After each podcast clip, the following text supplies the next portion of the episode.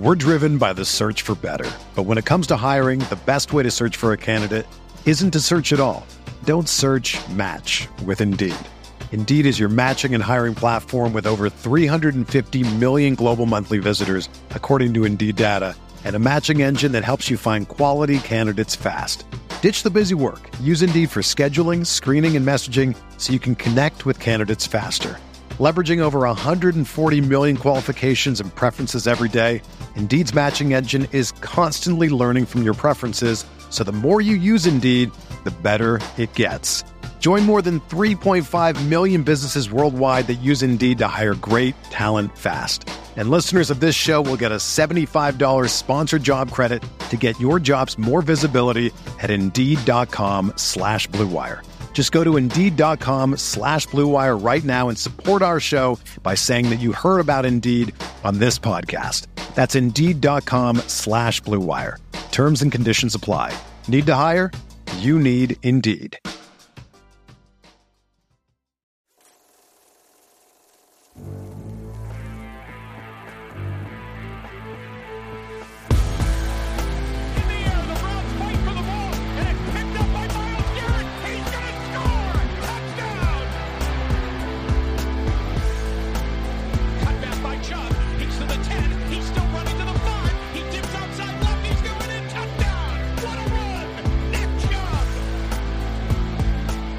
Guys, what's happening? Welcome into the show. It is going to be an Ask the OBR episode here. Um, we are going to um, jump into this thing pretty quickly. Listen, I was the first video was skipping.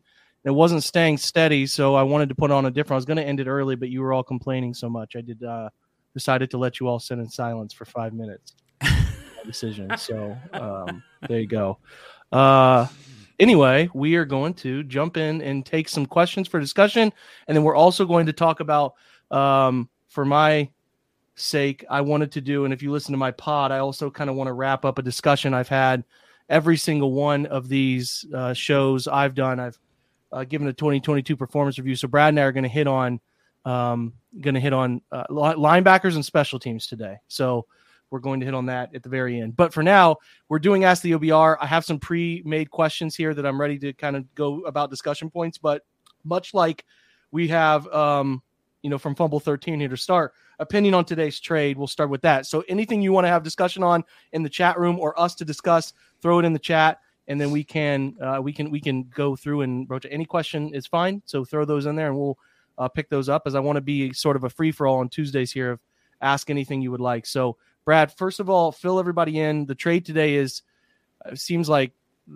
based on some things you read that the uh, the Broncos were going back and forth between DeMeco Ryans and and then they talked to Jim Harbaugh. Then they went back to trying to figure out. I would imagine this is my opinion before you read the compensation, Brad, that it's different. The trades that used to happen for coaches are different because of the the the salaries used to be crazy for first round picks, a lot a lot more crazy than they used to be. Now that they have slotted uh, salary cap structures based on pick, there's a lot more value to those picks and the duration of rookie contracts to me. So that's why you don't see a ton of coach trades, and I think that's why the Broncos, in my opinion, although we know Sean Payton is a very talented coach, that's why, in my opinion, Sean Payton they explored a bunch of different um, options before they settled on Payton because they had to give up a lot. Tell everybody what they gave up.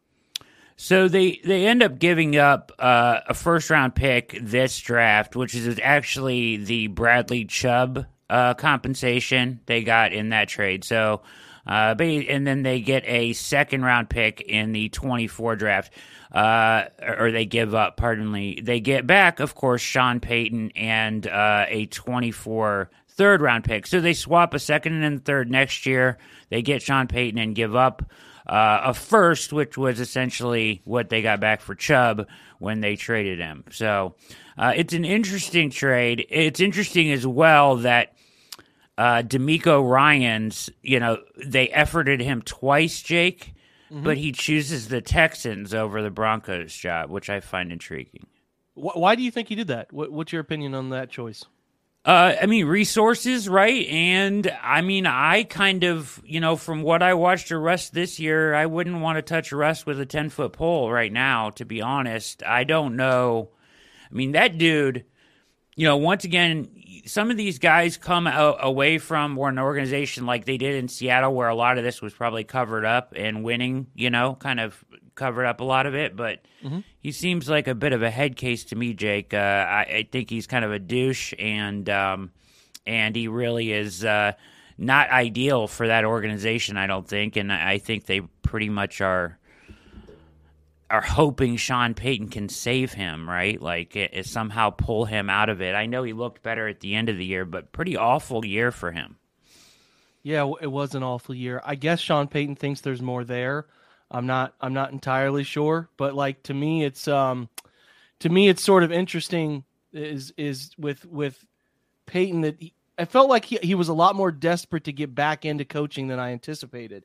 Yeah. I, will leave it I'll leave it that way because I thought he was going to be a bit more choosy about this whole thing. And I, and I think it, it could have been, it could have been also tied to like the, the opportunity to get back into this thing was harder for him than he thought with the trading of picks. Like, again, we haven't seen a coach traded for real picks that matter in a long time. I mean, even Arians was traded, but it was like a six round pick. So, um, it's, it's tricky. It's really tricky. So I think he got a place that he thought he could maneuver. Now, I think Denver is, obviously up against it. They only have so many picks now.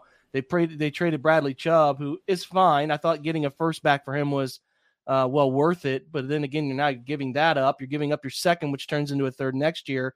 It just gets harder and harder for them. So um, Payton's going to have to be phenomenal, and he's going to have to really come in and really hit it out of the park with Russ right away and and form that relationship. There has to be some sort of you know there has to be some sort of relationship from before this happened in, in terms of like uh, something. I don't know, Brad. There's got to be. There's no way he could go into this blind based on what we saw last year. So he's got to. He's got to like a lot of the assets, and I think a lot of people who are like, "Go get Jerry Jeudy and try to see." You can get, I don't think they're going to move anything. Like I think that they they're limited yeah. as is, and they're going to try to just uh, make the best of what they have, in my opinion. So, um, you know, otherwise, like to me, it's an interesting trade, it, but I think there were less opportunities for Payton than we think put it that way, because not many teams aligned with having a late first round pick to give up and the willingness to do that. So I think it's a home run for Denver, personally. Yeah. I mean, they gave up the pick, but they got a great coach out of it, and it's a chance to turn around the situation they're stuck in with Russ. I'm not sure it was great uh, for Payton per se, but I think it was I think it was great for Denver. We'll see how long this whole thing sticks out. Also, there's a how much money is Payton going to command? He's talking about 20 million or something, so we'll see, you know, about that the question too is like, okay, so what if he can't fix Russ? Like, what if Russ is just broke, right? And which I, you know, don't know, but it feels like that could be the case, right? Like, I don't know if coaching is just the problem there. It looked like it was a little bit deeper than that to me. But uh, if that's the case, I mean, how difficult will it be for them to move off of him?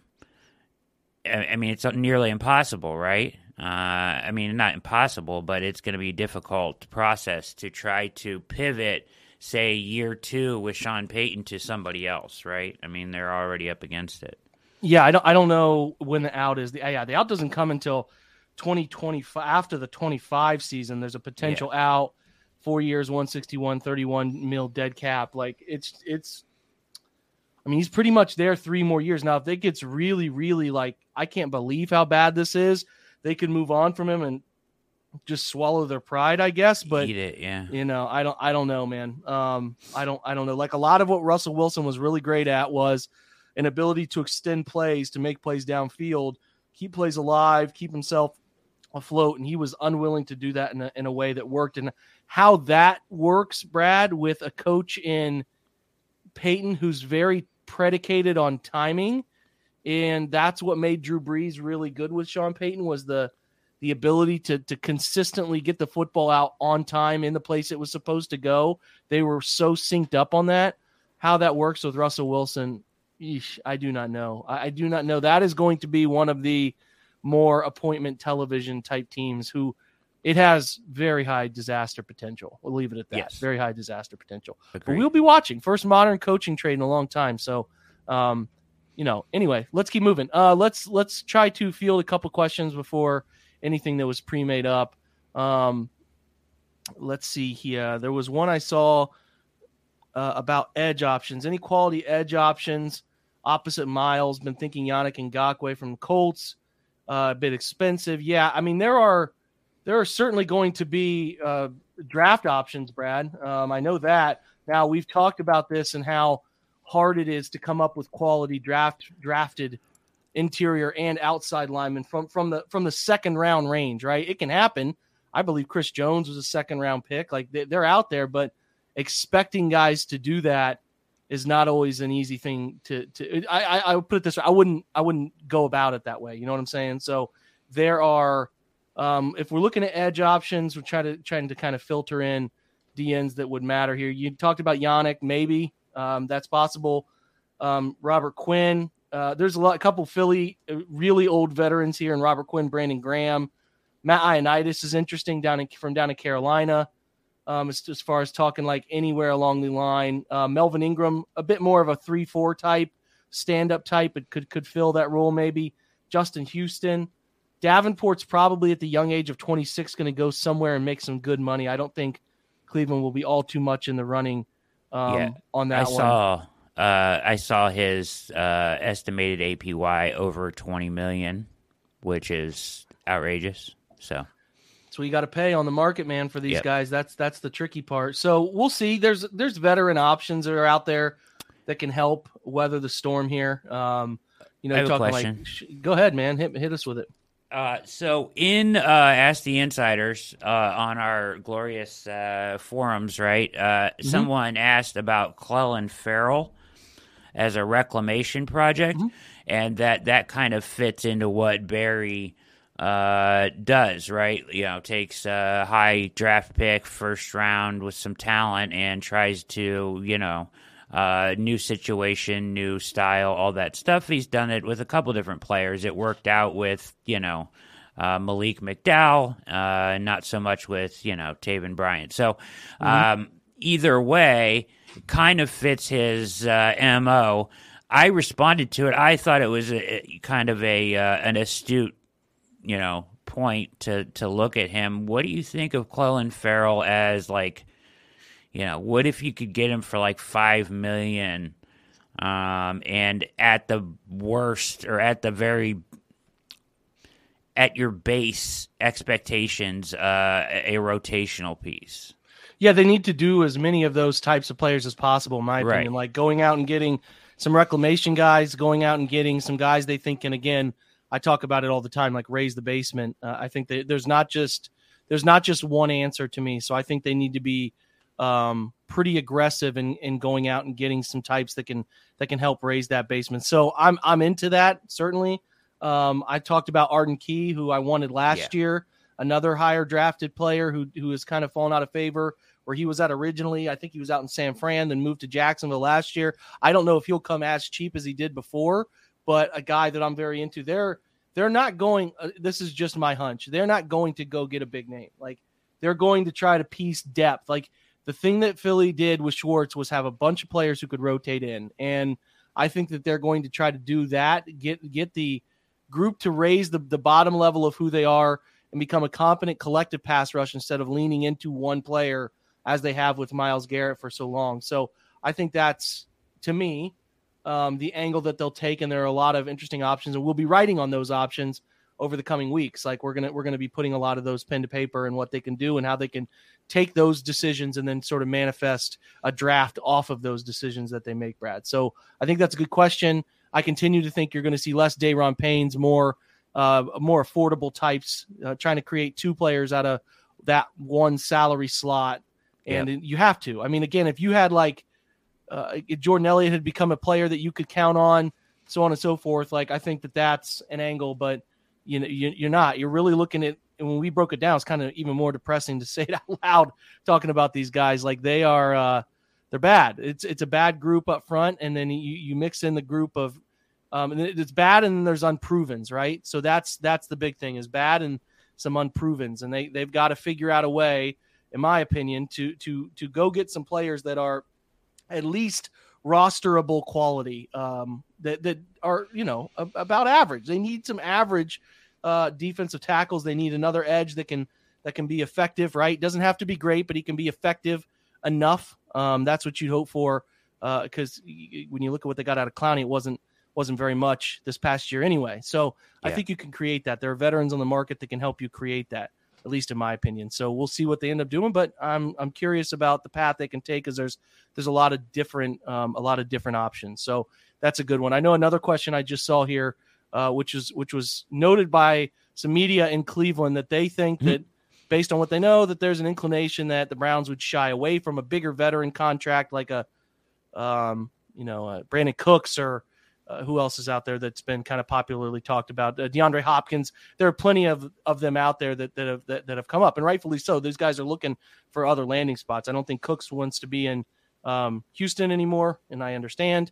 And then I certainly don't think um, Hopkins wants to go through another year of a rebuild there without the quarterback, which is going to be pretty gross year for Arizona, I think by all by all accounts. So the question, and, and again, it's going to be funny because we expect Arizona to be pretty bad without without uh, Murray, and then they're probably going to have the first pick. They could probably have the first pick, and then there's going to be Caleb Williams sitting right there for them I to know. make a decision. But anyway, um, I think the idea that I have had is I would love to go get a young wide receiver, such as who is being discussed here, right? Elijah Moore. I think he's a nice young player, caught in a really terrible offense with really terribly run and personality meshing and stuff like that. Just wasn't uh, wasn't very good. So I think when you look at the, the, the landscape, we talked already about one player, which was a guy who came up kind of at the trade deadline. Truth or no truth, I don't know. But Jerry Jeudy came up. Like there are some of these I would understand. Obviously, the Browns want a younger target, right? Like I would love to go get a guy still in a rookie contract and cheat for a couple more years who I still think can play. That should be the goal for this group if you can get the best of both worlds, right? Which is, hey, we don't actually have to go re-sign DeAndre Hopkins to some two-year deal, or we don't have to go restructure. We can just bring in a guy on a rookie contract. But to me, those guys aren't just always available, Brad. They're just not. Teams aren't always willing to part with them for nothing. So I would be willing to listen and, and understand that you have to give something to get something. And like, if you do want to go get somebody like Elijah Moore, you're probably going to have to give up somebody or a pick that matters. And I'm okay with moving off of one of the outside corners. So, in my opinion, if they wanted Newsome or if they wanted Emerson, I mean, the, the thing about Ward, it's tricky. I mean, he's he's got all the dead cap tied to him and stuff like that. So that one's a little bit tricky. But I'm at least, I mean, I'm interested in if they made that decision. I would totally understand why they made it. Put it that way. Where where are you on that, Brad? Because I think there are some people that just want to have the best of both worlds there, uh, and and get and get a young receiver or or whatever, and simultaneously, you know, not have to give up one of these corners because there's a there's a fear of you know some injury stuff and uh, which yeah. is understandable. But again, you can't you can't go into this planning on injuries, right? You know, like okay, say say Ward gets injured, he misses four games. you know, like it's like they're replacing four games. I'd rather have a receiver for an 18 game, schedule, 17 game schedule. You know what I mean? Yeah. I mean, you can you can book uh, Ward for missing four games right now uh, next it's year. Been so, the pattern. Uh, you know, either way, like, listen, I'm I'm with you. So I feel so like with defensive tackle, that's obviously like interior defensive line and edge are like okay, priority one or 1A. But the other one is for me, you have to add a third dynamic receiver, somebody that can stress defenses vertically and not just like a one trick pony type guy, Jake. You need a guy that can, you know, we're looking at more 11 personnel, but like a guy that uh, can work in the intermediate, work in the short game, uh, and still be that deep threat, like a real stud dynamic receiver, Elijah Moore, Cooks, Hopkins just kind of doesn't fit that mold, but he's so good it doesn't matter, right? So mm-hmm. any of those guys, I am willing to deal from a position of strength, and I would point to like the Chiefs, right? Like, so look at the Chiefs' uh, secondary in, in the uh, AFC Championship, right? Like filled with rookies, right? Uh, I think they had like three rookies in their secondary. Uh, they had McDuffie and they had the kid from Cincinnati at safety. Uh, so, like, I'm not saying like the Browns have three really good corners, and I truly believe that. Uh, but I think you can move off of one, and the one that I would move off of probably would be Newsome because of I don't know. That's I like Emerson so much. I think and I don't think you can move Ward. The compensation would have to be different because of his contract. So if you're going to move off of one, it makes sense that it would be Newsome. Um, and I would do it if the if the receiver you're getting back was a Jerry Jeudy, an Elijah Moore, somebody like that that completes that that three that third wide receiver that makes this offense you know what it takes it to like the ceiling. Like max uh, potential uh, cannot be achieved until they get that third guy in my opinion jake I'm with you. I've been I've been speaking a lot of the same things. I, I, I understand why they want to avoid. We talked about all the 10 million APY contracts they currently have on offense, and it's a it's a cluster, and there's a lot, and you, you really do as much as you want to say they're all in, and I I believe they're all in. I I like I really do, but I also think you have to you certainly have to weigh.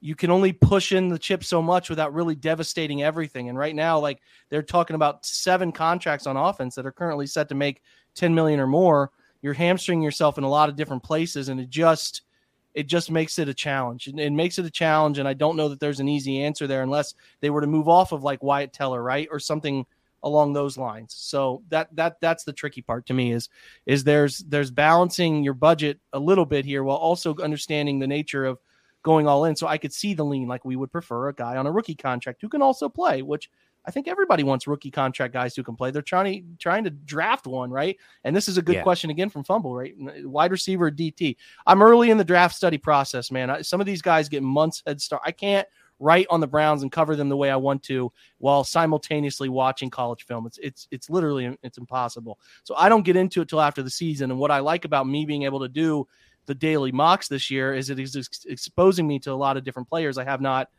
necessarily uh, at this point would have known, right? In years past, because Steven was doing it for us last year and crushing it and all that stuff. And um, it's just, it's been good for me to get to know a bunch of players. At this point, how I view it, those are the two positions to me. And I think you can certainly throw Edge in there too. There's going to be a bunch of talented. Like the, the, the thing that's interesting to me is I went into the study thinking that wide receiver at 42 would be I, I, wouldn't be interested in wide receiver so much at 42. I just didn't think that would be. I didn't think there'd be a good mesh. It's not a top heavy. Cl- what I've learned, the wide receiver class is not as top heavy as the last two, which were loaded at the top of those drafts. Yeah. But I do think there's some great value wide receivers at 42. You're talking about Rashee Rice from SMU. You're talking about Jalen Hyatt from Tennessee, who won the Biletnikoff. You're talking about Tyler Scott, the kid that I really love um, really, really love out of Cincinnati. There are a bunch of guys that I think are very intriguing prospects at 42 to the point that, again, like I thought this was going to be a group I wanted to steer away from, but I'm like very interested in wide receiver 42. But on the flip side, defensive tackle like Gervon Dexter types and Byron Young types, like there are some really interesting DTs at 42 that could be available, right? See, uh, Siaki Ika, the kid out of Baylor, could drop out of the first round potentially be there as well. Big, big nose guard type. Like the list kind of goes on and on. And edge, obviously, there's some guys like there's some people that think uh, BJ Ojulari is going to fall from LSU out of the first round into the second. There's a bunch of guys. Uh, Tuli Tuiliopa, um, Tuli Tua. Tula Polota. I think I, I got to get it right. I'll nail it at some point. But Tuli's fun. Like he's got inside out flex, and you know we Tuli, uh, right there. There's a bunch of the USC kid. There's a bunch of really fascinating options. Like Auburn has some inside out, and I, am looking at this defense and I'm trying to like analyze it from what Schwartz likes. These big edge players, right? That's what they had success with, are edge players who can be defensive um, end run game fit players. Really good, more run, more run stop than than uh, like Mario Edwards types guys who can set the edge and really be dynamic run game defenders um, on top of what they do getting after the passer a little bit, but that's how they they had the league's best defensive line in terms of stopping the run. Like they were they were dynamic stopping the run. I think there's some guys they're probably going to go out and try to find those types, right? I think Alex Wright can do some of those things, but they they're certainly going to be in the market for draftable players. And again, at 42 and 99 there's options. So what I'm saying is and I feel like I've said it for a, a little while now. Like back when they, the Jedrick Wills pick was made, I thought the tackle at 10 was a perfect fit at the spot. They needed a player, and it was a perfect spot to be picking there. I think that uh, the the cornerback they took spot with Newsome between him and there was the kid out of Virginia Tech, Caleb Farley, was kind of floating around at that spot. Like again, it was the perfect. Here's what we need. Here's where we're picking. We can find it. I think this draft has a really nice chance to have a wide receiver, DT, or edge that's there at 42. So while they traded out of last year's second round pick, I think that they, even though they go 42 to 98 or 99, depending on where those things end up shaking out, I think that's a huge fall off. That sucks to only get two top 100 picks. I do think 42 is going to be made this year. That's my hunch. 42 will get made as they try to really get a player they think can make an impact on them right away. Because it's tough to go. It's tough to go two years without a player that can really come in. And you, you got lucky. Martin Emerson came in third round and he made an impact, but that's not that's not a normal thing. Just kind of leaving it at that, Brad. I, I don't know what you think early on looking at this thing, but it's nice that those three positions are a really nice fit in this draft, in my opinion. Yeah, first impressions would be, you know, and, and I've talked to you about this before. First impressions would be at 42, I would rather go wide receiver because I feel like, you know, if we're truly in an all in uh, or chips in kind of scenario, I think you can get more contribution from a wide receiver at 42 than maybe a defensive tackle or edge who takes some time to fill into those roles. And generally, we talked about this before on a, a, recent show we did where defensive line players just take a little bit longer in the NFL mm-hmm. to transition. Um, I do. I, I, wanted to ask you, what do you think of like the kid from Ohio State, Zach? Uh, was it Harrison? Uh, yeah, athletic edge? as hell. Athletic as hell. He's going to test out of this world. I don't like his bend. I don't think he's as flexible around the corners. You, I actually think he's got a lot of Jadeveon Clowney to him. I really do. Yeah. In terms of he doesn't play quite as physical, and I do think he has more natural pass rush feel than Clowney. Than we, I think his ceiling to to get there. Clowney came in a more refined player, but I think his ceiling to get to the places that they hoped Clowney could get to are are are at least in my opinion higher. So like I don't know if that doesn't. I don't know if that makes sense. Like Clowney's the first no. pick in the draft. He's obviously was a guy people loved, and he had really great moments early on in his career. Um, but I think his pass rushing potential was never reached. I think Harrison has the same level of pass rush potential. Does he get there? I don't know, but he is a like I said. Look at his testing when it when it when it comes to fruition. It's going to be it's going to be kind of crazy because he was a he was a phenomenal athlete here in Central Ohio at Olentangy Orange. Like he could, he's he's ridiculous runner, like his- um, leaper, all that stuff, man. But I think Philly made a good point there about like I, I kind of noted the wide receivers, but I didn't dig in too deep. There's a bunch of there's not, I think, a bunch of dominant separators, uh, diverse route tree separators, but there's guys like li- listed there, Josh Downs, um, Zay Flowers. Those are like the slot separator guys who are very twitchy are are all over this draft. Like if those guys fall out, and even Jackson Smith-Njigba's a slot guy who's a, na- a, natural separator from a route tree. Like the slot stuff that I think the Browns need, a dynamic slot player, they could get one of those guys to land in their lap. And if not, we also talk about they need somebody who can run. And like Tyler Scott, Jalen Hyatt, those guys can run. The kid, uh, Dell, what's his name? Um, Tank, the, the, the, the Houston wide receiver's name is slipping my mind at this moment. He's older, but I certainly think he could be in play if they really want that type of player.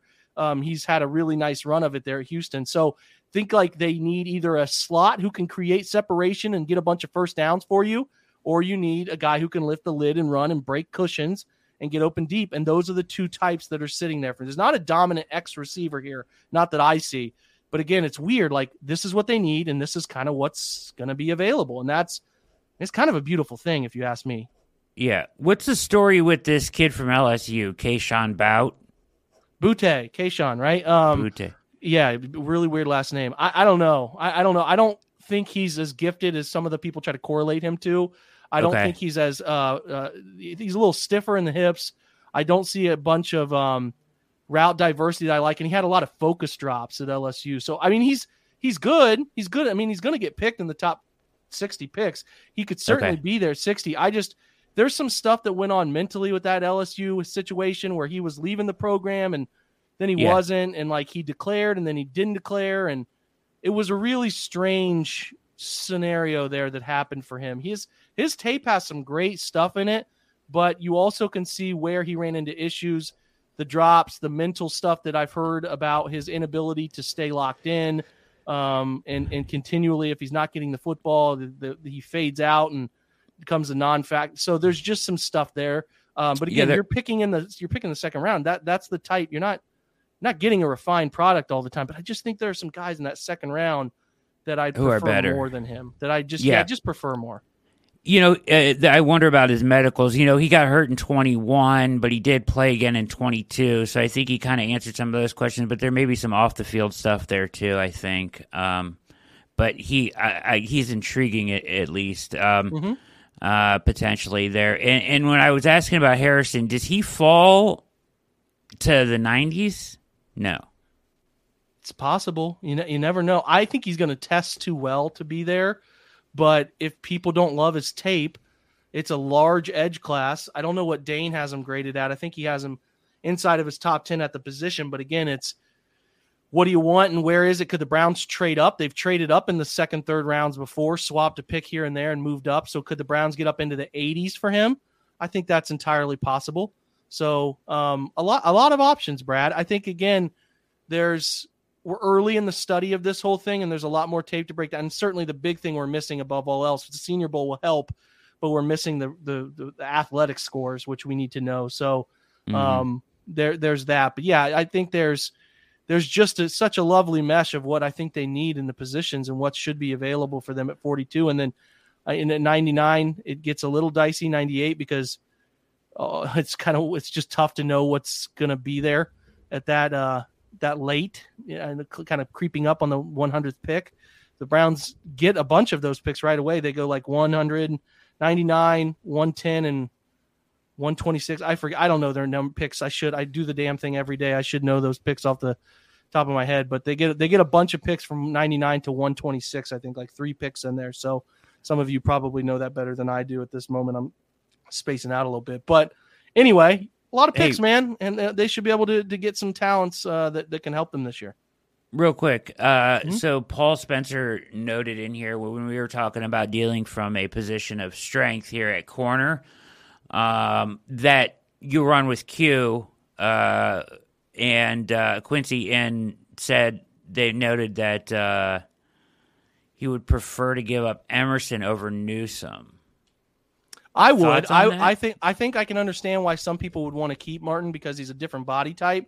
I think. Yeah.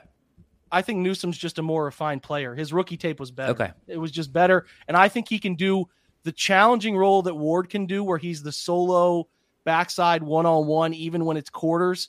He can do that role as well, and that's like we get blinded a little bit because he was in the slot this year, and I thought out of position, but yeah. he can do that stuff. Like he's he he's certainly more than capable. I think again, as far as secondary roles go, what Emerson did is the the, the farthest away from the ball um, field corner is the is the lead. It's still challenging, but it's the least challenging in terms of re, you know uh, processing speed, twitchiness, all of that. So I would prefer, just again, just me personally, not that I'm guaranteed to be right here, but I would prefer to keep him and give up Emerson, partly because I've I've seen what Newsome and I feel I have a, I have a better understanding of what Newsome is long term than Emerson, who had a nice rookie year, but you know, pick on uh p- people can pinpoint, you know, year two. Who knows if year two will be as good as year one? And then we're having a discussion around, you know, is it a one year wonder thing? I, I don't I don't think you go wrong though, Brad. Like I don't I don't there's there's positives of both. I just me personally I would prefer and you get the fifth year option of Newsome, which matters. It's a great you know, point. to keep him around for another year. So that's just my thought on it. But again, I don't think like someone who says I'd rather keep Emery. I don't think that's a stupid answer. I think that's just just just fine. And if that's what they ended up doing, I could see why they would go that route. So um, yeah, I'd, I'd have anyway. to think about it. You know, uh, he he makes a good point here. You know, uh, Paul does in chat. You know, certainly you throw out the numbers this year, and if you remember, I I had an issue with them moving him to the slot from the start. Uh, I didn't think this was a good idea, and it didn't work out well. So um, and I've written about it a number of times. So, you know, I don't know how Schwartz is going to handle that, uh, but moving one of those guys kind of solves that problem. If you're going to keep Newsome, uh, you can certainly, you know, he can move inside in a time of necessity, but he clearly wants to be outside, right? Like, mm-hmm. and he wants to get paid. And I can't blame him because the, I mean, a, slot corner makes one fourth of what an outside corner makes in the NFL. And I so. and I just think he's better at it than he, the slot stuff is hard, man. Yeah, like you got to be, you got to be a real grinder to to play the slot. Like it, it is being involved in run fits all the time is is literally the least enjoyable part of being a corner. It is miserable. And I thought by the end of the year, like you could see this guy was worn down with being involved and, and slinging into run fits and stuff like I'm not. He's like, I'm not trying to defend the C gap when there's a, you know, pulling guard crap. Like it's sure. just not fun. It's a, you take a beating, and like that's why you can't get every guy to play in the slot because what defenses ask of them is tough. It's tough, man. So I get it. Um, I didn't see any more questions, so let's um, let's shift over and kind of wrap this thing up with our thought on linebacker performance this year and then specials as well. We're driven by the search for better, but when it comes to hiring, the best way to search for a candidate isn't to search at all. Don't search. Match with Indeed. Indeed is your matching and hiring platform with over 350 million global monthly visitors, according to Indeed data and a matching engine that helps you find quality candidates fast. Ditch the busy work. Use Indeed for scheduling, screening, and messaging so you can connect with candidates faster. Leveraging over 140 million qualifications and preferences every day, Indeed's matching engine is constantly learning from your preferences, so the more you use Indeed, the better it gets. Join more than 3.5 million businesses worldwide that use Indeed to hire great talent fast. And listeners of this show will get a $75 sponsored job credit to get your jobs more visibility at Indeed.com slash BlueWire. Just go to Indeed.com slash BlueWire right now and support our show by saying that you heard about Indeed on this podcast. That's Indeed.com slash BlueWire. Terms and conditions apply. Need to hire? You need Indeed. When you need mealtime inspiration, it's worth shopping Kroger, where you'll find over 30,000 mouthwatering choices that excite your inner foodie. And no matter what tasty choice you make, you'll enjoy our everyday low prices, plus extra ways to save, like digital coupons worth over $600 each week. You can also save up to $1 off per gallon at the pump with fuel points. More savings and more inspiring flavors make shopping Kroger worth it every time. Kroger, fresh for everyone. Fuel restrictions apply. I would say, Brad, obviously, with the the way linebackers closed the year, uh, so many injuries at that position. You know, like it's it was it's. I can't, I can't even go through it. It's insanity. But I thought collectively as a group, as we always analyze them, they had one, two, three, four, five, six, seven, eight, nine guys play play um, s- some snaps this year. That's it's pretty nuts to have that many guys. That a team that usually only has two linebackers on the field in general ends up with nine guys playing real snaps for them at the position. But I thought as a group, um, the the DBs and and I, I, with with Quincy yesterday when I spoke on him, and then with you and the D line, those were both the below expectations groups. I thought this group was actually at about what I expected them to be. Wouldn't be over, but I thought that they performed. Uh, let me put it that way: against the challenges they faced, there there were certainly times where like what on earth is Jacob Phillips doing? They they weren't great, but I thought I thought they were, and JOK had some moments too. Don't get it twisted, but I thought they were for what they faced challenges wise. Uh, about it an expectation level for for what we could have hoped for. Do you think I'm wrong? Do you, or do you want them below? No, uh, listen, I think if anything, it's hard to say. It's almost like you have to split it and evaluate it in like a couple different sections if you're really doing like, you know, like, because, hey, a- as a group, I would say probably at expectation, maybe a little bit lower because just the run defense was so god awful, right? But like, I-, I understand that like some of these guys played over their heads and were thrown into tough positions, uh, you know, when they were asked to, when they really got into their depth. Uh, some of these guys stepped up and played well. Like, Taki Taki stepped up and played really well before he got hurt. Uh, and uh, there was some some of that stuff that you could say, hey, this guy was better than expected. Yeah, I think so too. I think so too. And collectively, I just didn't think the linebackers were the biggest issue. Most of the time, I thought Right. they were having a really hard time getting any help from the people playing in front of them. And then obviously trying to play pass coverage based on a lot of run fit stuff is really challenging for them. Now, what Schwartz is able to do with this group and how they reshape it is going to be pretty fascinating to watch because they need the group to be better than it even was. We'll go through each one real quick as we always do. Um, so we'll just go down the line. JOK defensively, 41 tackles in the run game, 41 tackles, 12 assists. Let's just let's look at the whole thing here. I think that's probably better than split it up. Um, kind of looking at Pro Football Focus for grades, but also kind of talking through our film. Least I'm talking through film thoughts as well. So for the year, JOK 59 tackles. He ended up grading out a little lower than he did last year, I think, across the board. So his collective grade last year was a 76.5, 78.7 run defense, 70.3 rush. Coverage was a 67.4. The coverage bumped up a little this year, but the run defense went down to 58.8 and a 64.4 for the season. So he played actually a pretty similar number of stats. I mean, only 50 more total snaps last year. He actually played 35 more run defense snaps this year. So he had 59 tackles this year to 57 last year. Pretty much the same across the board. The missed tackle percentage went down some, but it's still too high. At 15 missed last year, 13 missed this year. 36 stop tackles to 34. So really fairly consistent across the board. It's interesting that they graded him as this significantly worse defender. I think that largely is indicative of the Browns' run defense collectively was a problem, right? So right. they they they all get kind of docked in the grade department. But I mean, if you look at his stats last year to this year, pretty consistent. Actually, Brad, the consistency is amazing.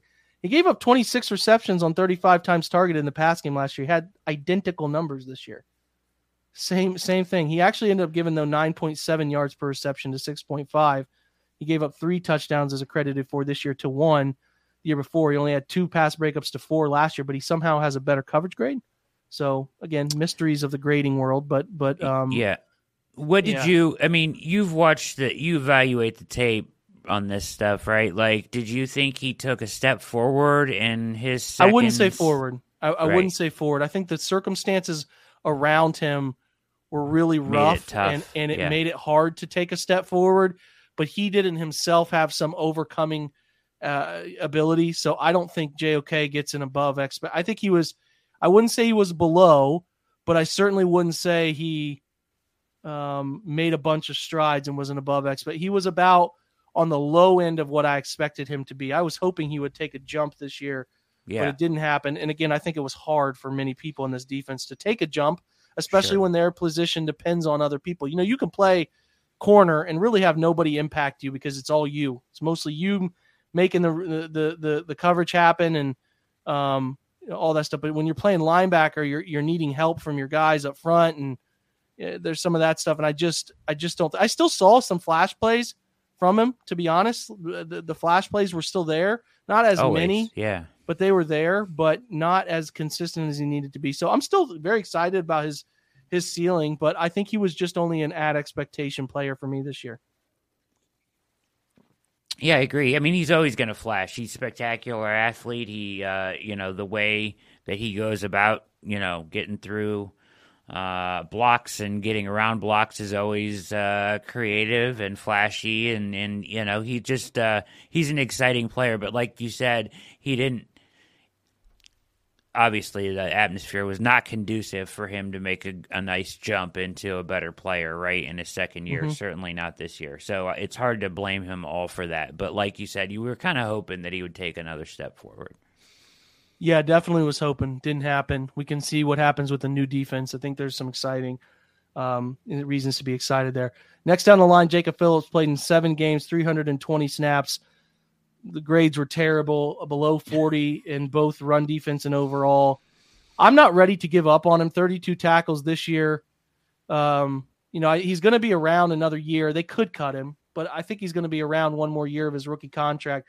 He had much better grades last year, where I thought he started to come on when he when he played late in the year. But again, he dealt with the elbow ligament injury last year. This year has I don't even remember what what happened to him. Maybe somebody in the chat does, but I can't remember what happened. But he misses a significant. I mean, three straight years where he's missed significant number of snaps. 32 tackles is a career high, 12 assists and six, um, 17 stop tackles, all career highs. But again, the most snaps he's played, not by a ton, 244 his rookie year, 320 this year, 13 of 18, 172 in coverage, had one pass breakup. The thing that's tough is missing so much time in three years, so many injuries. He de- he definitely looks lost when trying. He doesn't look as comfortable as I'd like him to be in coverage, feeling out what route combinations are coming. I have very low expectations moving forward for Jacob. I had high expectations coming into the year that he could really put something together, uh, but I, I think he was a below average player, and I don't think there's really any room for a, a discussion otherwise, at least not in my opinion. What do you think? No, I totally agree. He was below average. He's been disappointing. Uh, it was a pectoral this year, Mm, that's um, hi- his injury. So, uh, you know, it's hard not to give up on him because he just does like when you watch him and and I try I watched him probably more closely than I watched any other linebacker because I thought that like he could take you know he could be something and he just like he overruns everything. He over pursues everything. He takes bad angles. You know he the one thing he does is he he does tackle decently right? Like he wraps up pretty well sometimes but like he just boxes himself out of plays and and you know what I mean? He, he just his pursuit to the ball is just a struggle always. Yeah, a lot of those little things, right? Taking on things with the right shoulder, reading the right guard, uh, understanding how a scheme unfolds. It's um, it's not good enough. He's a rotational backup player right now. I think we can all agree that JOK should be on the field in some form or fashion. Now, the role at which JOK is on the field, you can certainly argue could be different, but JOK is there some way, somehow and then you would like a more traditional Mike linebacker who can handle the run game stuff, punch out. You know, we all want quality might like like linebacker play without ended up either paying them too much or um, forking out too good of a pick. Right, that part of it sucks, but they they need to figure this out. Now that could be bringing Walker back, right? So Phillips is well below. Um, and who knows if they end up? It seems like they'll probably keep him around for one more year, but who knows? Walker only played in three games. So it's challenging um, with him because you, you really liked those three games when you looked only 120 snaps, but boy, he was he was playing really well. I mean, he had first two games there were graded 73 and 91, and then gets hurt in the middle of that Pittsburgh game. But again, I like him. I think he he has a lot of that leadership people crave at the position, first of all, and then obviously on top of that, um, when he's when he's right and healthy, and he has been healthy for most of his career. This is the first season he's had outside of his rookie year below 700 snaps. You know, you you see a lot of why people love him, and I think that he can come back on a cheap contract. I'm interested in bringing him back. I thought he was. It's hard to say whether he was above or below, or we'll just say he was about as expected based on the short sample size. But I'm certainly interested in bringing him back. I don't know where you stand on that.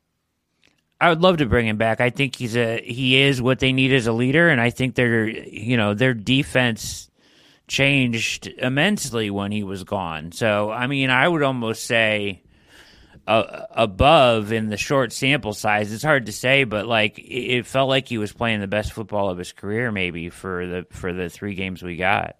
Yeah, I, it's hard to disagree. I thought he had moments, real moments in coverage that were very impactful. So I, I do hope he gets to come back and works out because I, I would hate to have his last play in Brown's uniform be the belly flop from that ridiculous uh, Pittsburgh Steelers lineman. I can't remember who it was jumping on him. That part of it sucked. But anyway, um, we hope we hope Walt comes back. Um, Takitaki again. When can Taki come back? I don't know. Yeah. Um, at least a year. You're talking around week 13, 14 of the. I mean, I would like to keep him here in some form or fashion have him around because he's a he's a damn good Sam who proved this year.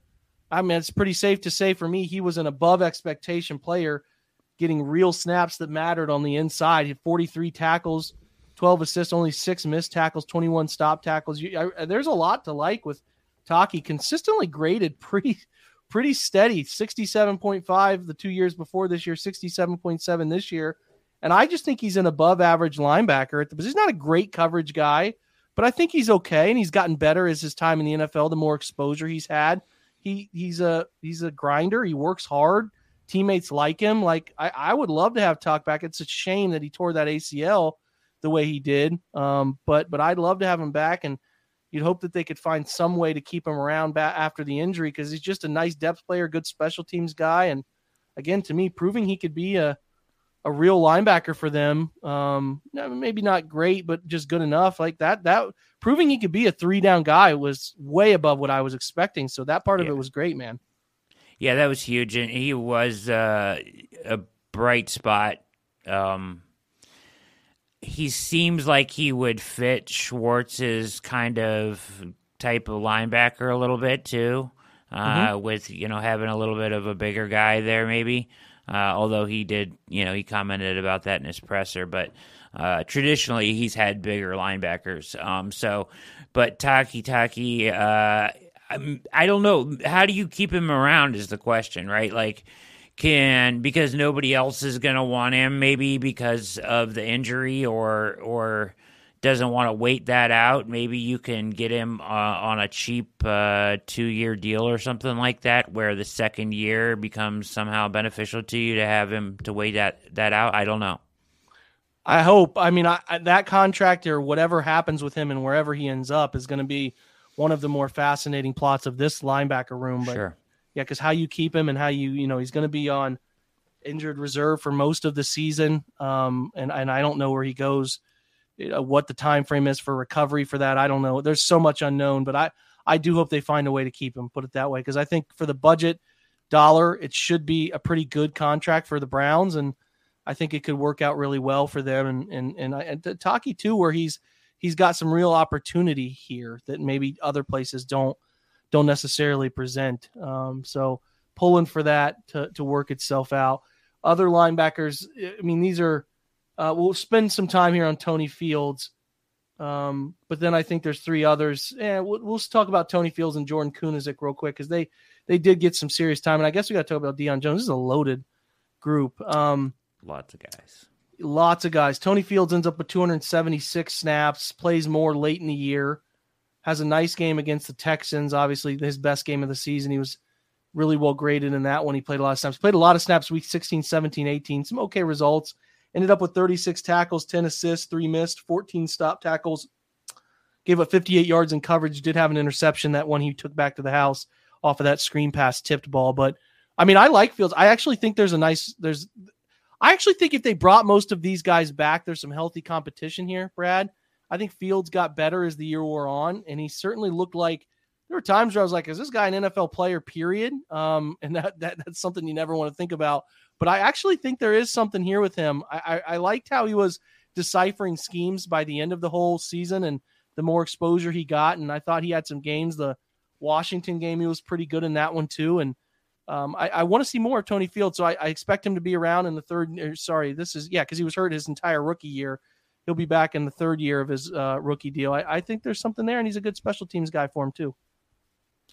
Yeah, I mean he contributes in special teams. Uh, you know, I, I thought he flashed a couple times when they gave him the opportunity to blitz a little bit, can he kind of show off that speed and get downhill and stuff. I didn't think he was great. Um, but he, you know, certainly he'll be in camp and and and uh, compete, right? Uh, mm-hmm. So that's kind of it yeah. for it. I, I was kind of eh on him. Um, it, it, sounds like you see more potential there. Um, yeah, I um, mean, I think he had some moments. Again, it's hard to really know with what their group was playing in front of him, but I, but I like Fields to the point that I. I hope he's around again. He's going to be. I would be. It'd be hard. You got to keep some of these rookie contracts around. Got you have um, to. Yeah Jordan Kunaszyk is next. He, he ended up getting some decent snaps in 14, 15, 16. About as expected, eight tackles, five assists, three missed, three stop tackles. Um, more special teams guy than anything. They seem to like him. He he's, he lasted most of the year on specials. I don't know how many special team snaps he had in total. He played in, yeah, he played a ton, 316 special team snaps. So as far as like he'll be fighting for a fringe roster spot, but I certainly think that he'll have he'll have a chance, right? Yeah, another guy that you have back, right? He's uh is he under contract? I don't know if he is. Actually, I don't know. I really I I have not looked past it. I would imagine not. They would have to do some sort of one year yeah, vet man or or or an ex, some sort of a natural number that he would get based on his experience in the NFL, but I'm not sure. No, he's not under contract. He'll be a free agent. Um and uh yeah, so unrestricted. He's 26 probably have him back if he can, right? At least fighting practice squad around. Yeah. So yeah, I think that's a chance. The only other one that really matters, I mean, there's two veterans here, Deion Jones and Reggie Ragland. Um, it seems like people like Reggie Ragland a little bit. Played four games, 68 snaps. I don't know what they thought of him internally. He had a really great game grade, 91.7 against New Orleans. He played meaningful snaps in weeks 16 and 17. He played 33 and then 24 graded fine. He ended up with eight tackles, six assists, three stop tackles on the year. Not much to go on here, but he's he's not going to be 30 until in season next season. So, um, you know, I mean, maybe they keep him around and see if he can make the roster or something of the sort. I'm not sure there's much of a future, but he had a nice game against New Orleans where he was really filling you know, fitting the run and playing that game well. But again, that's a game where you expect a team to run a lot, so it's not as challenging. You know what I mean?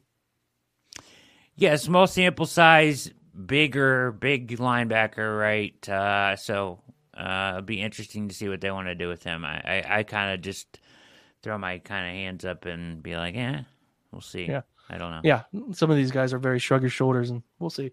Deion Jones feels like they're going to move on. It was it was a it was a one year situation. They brought him in. He only had one game grade where it was above decent. It was at Cincinnati week 14. He had a 78.7 because in that game he had a pass breakup and an interception. Off of the, it was off of a tipped ball, um, but he ended up giving up two, 20 of 28 targets for catches, 198, 29 tackles, 11 assisted seven missed tackles for a 14.9% number there. He had 16 stop tackles. Deion's going to be, he's probably going to be turning 29 in November. So he's not old, old, but the last two years have been significantly dropped off in grades. Um, and I, I just saw a guy whose shoulder looks like it's not right. And I, and I think it leads to um, some issues in how he's playing, put it that way. Like the way he favors it and the way he, goes about the position. I think he's hit that that veteran drop off, and I, I really don't think he'll be back. I don't know what you think, but I don't I don't really see a path forward with him. Yeah, I, I felt like he put forth a valiant effort, but like you said, uh, there was a reason the Browns were able to acquire him like they were, um, and uh, I think that showed up uh, in his play at times as well here. Yeah. So under expectation for me, the expectations weren't high, but it was an it was an under expectation performance because you were hoping you could get some sort of version of that old Deion Jones back, and you you didn't get it. So um, that's it. That's everybody that played linebacker. The outlook for this year is, you know, guys that are locks. I think Philip is close. Phillips is close just because the rookie deal. Fields too. Then it's uh, JOK's a lock for sure. Then it's guys who are kind of on the fringe. Anthony Walker that you want to bring back. Could they bring back Takitaki?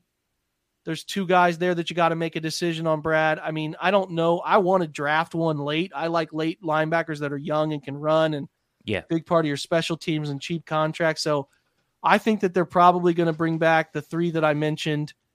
Then you're talking about a fourth and fifth. Is Takitaki one of them? And then do you draft one or Walker? I don't know. It's not. It's possible they could not draft one at all. But um, there's just some really fun late linebackers in this draft, and um, I have this feeling that they're going to move on from one of Walker or Takitaki, but they could also move on from Phillips, you know, who has not been able to prove he's uh, been healthy at all. But that that's kind of the three that I could see them moving on from. I, I think they're going to keep at least again. This is just at least my opinion. Fields showed me enough that they keep him around another year on the third year of a rookie contract. And then obviously JOK is an important cog in this defensive machine. So those two feel like locks, but those other three I mentioned are certainly players that they could float around moving off of or not resigning. But that that's just uh, I don't know that they're big. Do you expect them to be big players at all in linebacker free agency? I know like TJ Edwards, who's a big part of Schwartz defenses that they're late. I don't I don't I don't really expect that, but but I guess they could. It would surprise me. Um I this feels like I listen, I don't know what Anthony Walker's medicals are. I wish I did but like when he's going to be ready to play again and, and like is he going to be able to contribute all of camp do we have an idea on that like not that i know of i don't Yeah. know i mean it was a quad tear right it was relatively Yeah. early in the season so that helps because because that matters right like so Mhm. you know if he's healthy i'm cool with bringing him back and then maybe drafting like i you know in the one mock that i did for your your article i i took the uh converted safety to linebacker from Purdue. I forget his name now, uh, but like you said, there's some fun guys uh, it, late in the draft that could contribute to this room. I don't think it would be hard to draft somebody late and have them contribute to this room. Uh, to to be honest, so uh, I don't see them spending. There there is much more pressing areas uh, to to adje- address on this roster than linebacker because I think the guys that you have, if it's JOK, A Walk, and and uh, uh, like you said, um, uh, what's his name, uh, Tony Fields, uh, and then whoever else you decide to keep around. Um, from this group, I, I think it's okay if you address the defensive tackle room. Yeah, I'm with it. Okay. Yeah, linebackers got a lot of peculiar decisions. I don't think they're decisions that are going to swing the season type decisions, but right. um, decisions nonetheless that we'll we'll see where Schwartz values certain players when he comes in. We're going to close real quick with with with what we thought of the group's uh, specials, and really that's just kicking and punting. Corey Bojorquez, um, you know, because I thought Jerome Ford was, a, a, I will say the the one, the the two returners, Donovan Peoples Jones, pleasant surprise punt returner, above expectation for me, taking one back, started to look really comfortable with it. I don't know if he keeps doing that. I know Jaelon Darden had some at the end of the year, and you probably don't want your number two receiver to be your guy uh, returning punts all the time. But Definitely there was not. some above expectation performance there that I thought, okay, Donovan looks really comfortable doing this. So maybe they try to get away from that. Jakeem Grant comes back. They use Jakeem another. They you know keep him around another year. I don't know. They like Darden cheap. Maybe they go that route. There's a lot of there's a lot of swing potential there uh, in terms of what decision they could ultimately make. But um, he was good. And then I thought Jerome Ford was a, a, delightful surprise in that regard too. I don't know what you thought as a kick returner when we didn't really know what on earth they were going to do at kick kick return game. I thought he ended up being pretty good at that. I don't know where they were according to their peers. Um, I can look at this real quick, try to get a gauge on um, around the league where he ended up being as a kick returner. Um, Jerome Ford ended up 15th in kick return return grade, so that's to me pretty solid, right? Donovan Peoples Jones in kick returns, um, um, actually as a as a all around returner, Donovan Peoples Jones ended up um, actually his 86.8 for DPJ on 18 returns. Brad, best in the league. Best grade by far. 78.3 is the next highest. One of only three punt returns to happen for a touchdown all year. And then um, his 12.4 wow. yards per attempt was uh, good for seventh. So I think that's well above expectation, right? That's pretty, yeah. pretty dang good. And then uh, J- Jerome Ford ended up 16th as far as grade goes in uh, kick returns, yards per yards per return, uh, filtering down to the number of returns. Um, pretty dang good. Pretty dang yeah, good, he did, man. He did a nice job. I thought Ford did. Uh, obviously, DPJ did a really good job, but Ford did a nice job. Sometimes Ford ended took, up with the fourth most uh, kick return yards in the league this year. Yeah, I, I think That's he took. Uh, if they had a better special teams coach, maybe they would teach him not to take it out like six yards deep sometimes. that doesn't yeah. help him a ton. Yeah. But uh, you know, besides that, I don't have a lot of complaints. You know, really, he's an intriguing guy this offseason. Uh, when you talk about him individually, not so much special teams, but you know how he can fill in that. Uh, you know, is he going to be the backup to Nick Chubb, and can he, you know, be a third down back at times when they need him to, and stuff like that? I hope that he can. Yeah, me too. I'm with you on that. Um, so yeah, the, both of those guys are above uh, above uh, expectation for me. We'll see. Like I said, big big decisions to be made there at that position. Whether they Jakeem Grant comes and takes it or Jaelon Darden ends up doing more, I don't know. Punting Bojorquez ends up 11th with the 11th highest overall grade, 71.9. His yards per attempt, uh, 10th overall. His net ends up not being as good as it needed to be. That was 27th, and that's indicative of the special teams group in general, but also he had some low liners mixed in there too that weren't great. Um, he was 19th in punts uh, inside the 20 with 27 of those. So I would say he was what I expected him to be, toward tilting toward the high end of that. Needs to have more consistent hang time, especially when punting from down in his near his end zone, right? To think about the Ravens game at Baltimore where that really hurt you. He had a lull in there mid-season where I just didn't think he punted very well. Let me see if the stats from his individual page back that up. Yeah, that that midseason lull he had was not very good uh, at Baltimore and some of the others, but um, I thought Bojorquez was about what I expected him to be, and that's good after what we saw from the punters the uh, last few years, right? Yeah, I thought he was good, uh, you know, and he was expected to be good, like you said. So he was as expected, you know.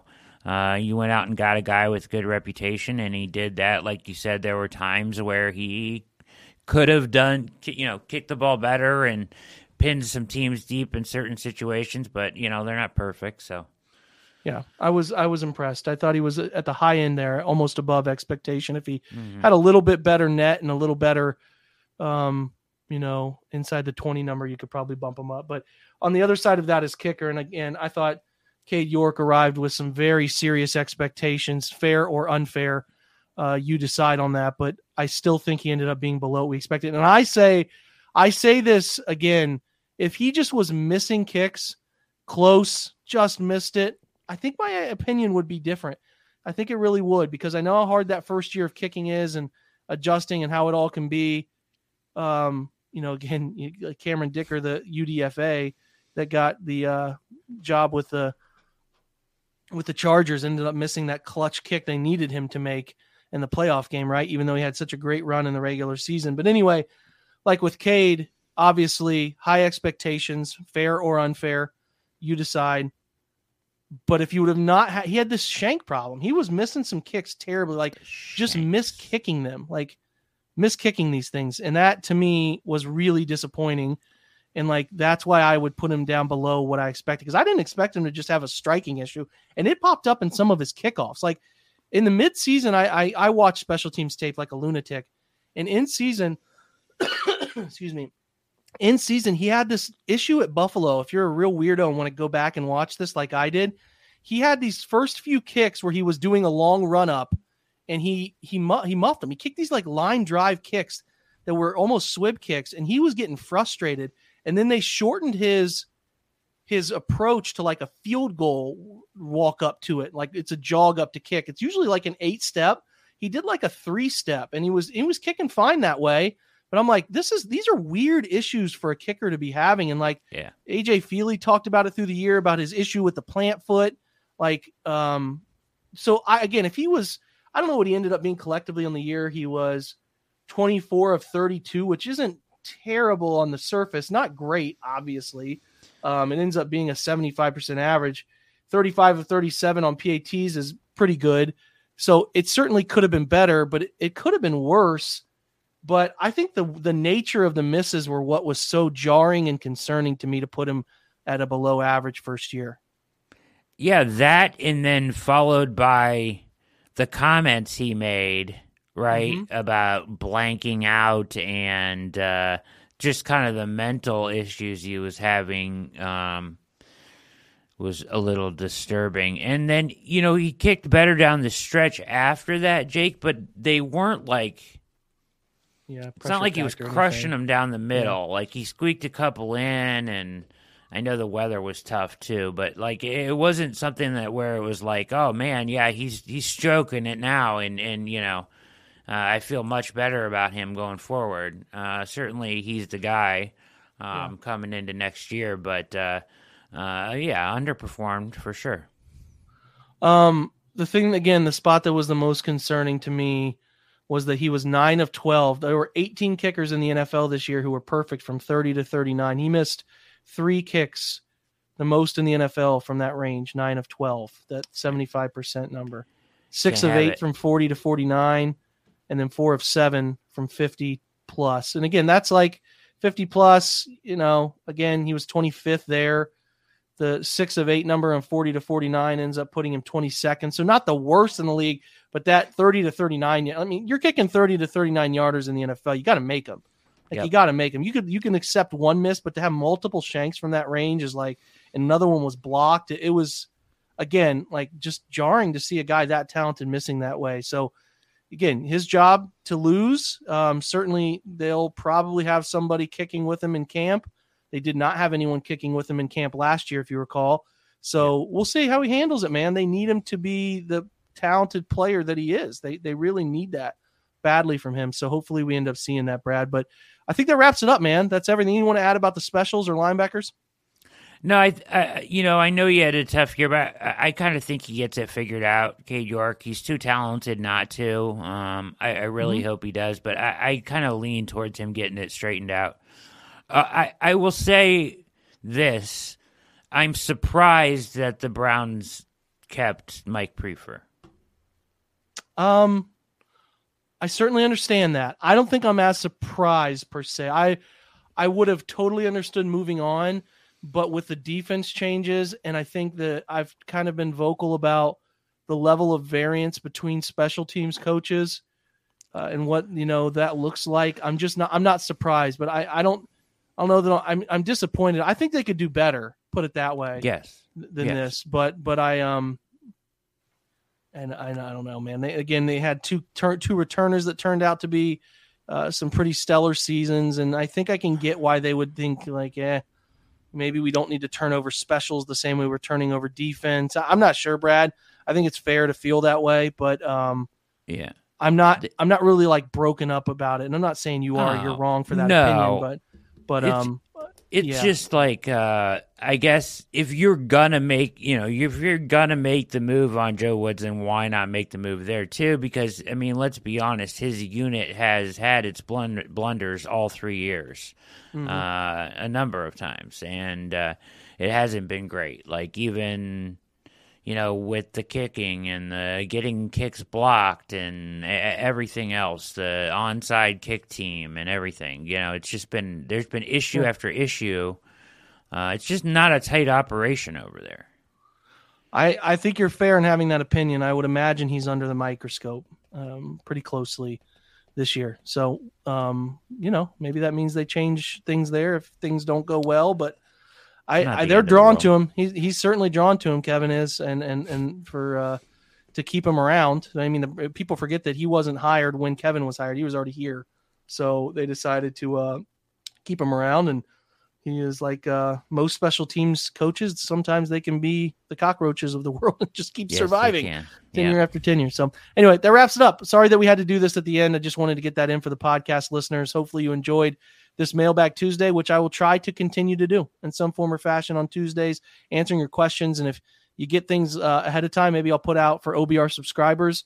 If you want some specific questions answered, or you want to, um, you know, get your question for sure answered, and you want to maybe look at a prospect, if you hit, ask the insiders and tag me, we can maybe set that up too. So plenty of things that we could add to this Tuesday session. Again, these are a little tricky uh, because uh, there's just you're relying on the NFL for news, and, and we're in a the real oasis happens here where there's just not a ton of things going on um, league wide. You know that we can we can especially about the Browns. So we'll do the best we can. So I appreciate you guys being here. Have a great uh, have a great Tuesday night, great Wednesday. Thanks to Brad and thanks to the rest of the OBR guys. We'll continue to put out some great content and shows and all that stuff. And for you guys, most importantly, for hanging out. We do appreciate you being here. If we didn't get your question this week, come by next week on Tuesday. We'll try to get that one. Brad has his own All Eyes on Cleveland coming up Thursday, where he will host his show on his own, bring on his own guests. So check that out on Thursday. OBR Weekly up tomorrow. Check that out uh, if you're a committed Twitch uh, or YouTube viewer. Again, appreciate you guys. Have a good one. Go Browns.